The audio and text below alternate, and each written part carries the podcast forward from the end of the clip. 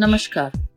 मैं Sarita Raj successful network marketing professional author of the book network to network founder of network marketing online academy आइए अब बढ़ते हैं chapter number seven पे, जो है मल्टी लेवल मार्केटिंग और ट्रेडिशनल मार्केटिंग इन दोनों में अंतर क्या है।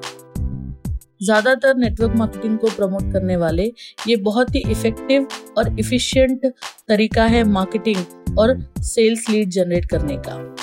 लेकिन ट्रेडिशनल मार्केटिंग कंपनीज़ ऐसे सिस्टम को या ऐसे स्ट्रेटजी को पूरी तरीके से नकार देती है। क्योंकि उनके ऑपरेट करने का तरीका नेटवर्क मार्केटिंग या एमएलएम कंपनी के ऑपरेट करने के तरीके से कम्प्लीटली डिफरेंट होता है। लेकिन बहुत सारे लोगों को ट्रेडिशनल मार्केटिंग और मल्टी लेवल मार्केटिंग के बीच का अंतर ही पता नहीं है। तो कम्प्लीटली ये चैप्टर मैंने डेडिकेट किया है इन दोनों के बीच के अंतर को एक्सप्लेन करने के लिए। चलिए डिटेल में समझते हैं।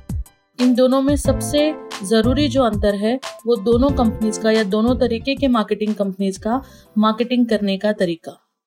नेटवर्क मार्केटिंग या मल्टी लेवल मार्केटिंग कंपनी में एक सेल्स रिप्रेजेंटेटिव को अपॉइंट किया जाता है।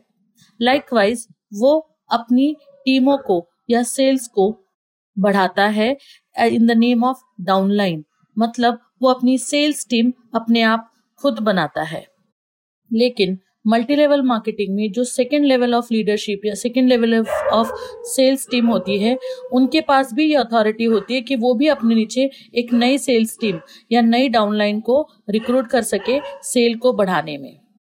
मल्टी लेवल मार्केटिंग कंपनी में सेल्स फोर्स को ट्रेन करने का और कस्टमर को हैंडल करने की सारी रिस्पॉन्सिबिलिटी एक मार्केटर यानी कि उसके अपलाइन के ऊपर होती है।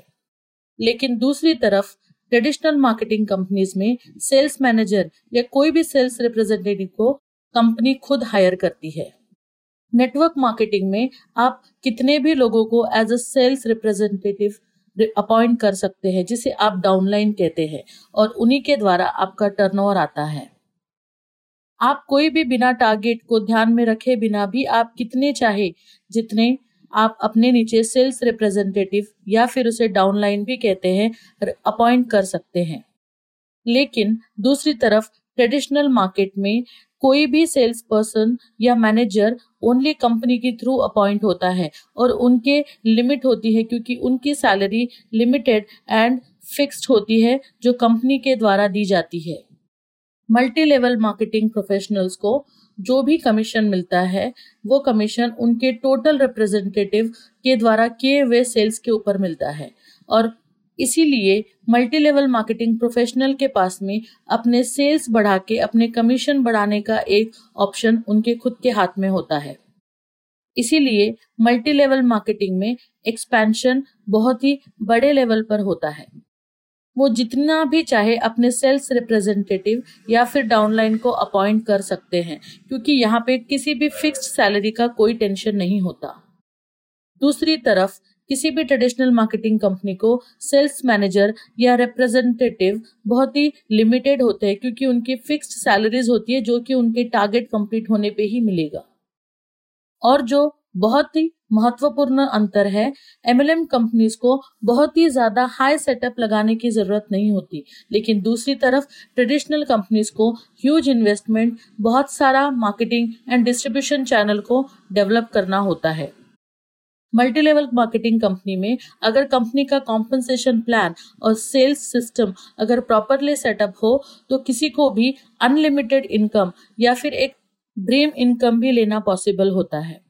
लेकिन दूसरी तरफ़ अगर ट्रेडिशनल मार्केटिंग कंपनी में अगर कोई भी मैनेजर सही तरीके से परफॉर्म नहीं कर रहा है तो उसका एडवर्स इफ़ेक्ट एंटायर ऑर्गेनाइजेशन पर पड़ता है।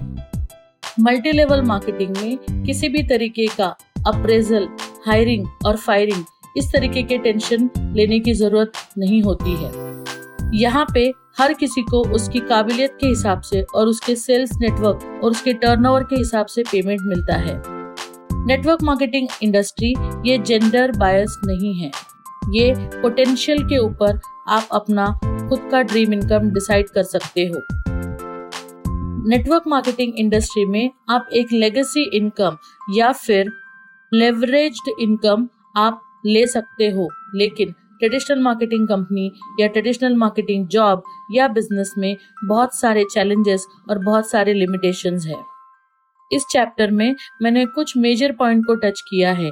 इसके अलावा और भी बहुत ज़्यादा पॉइंट्स है जिसको हम आगे एक्सप्लोर करेंगे।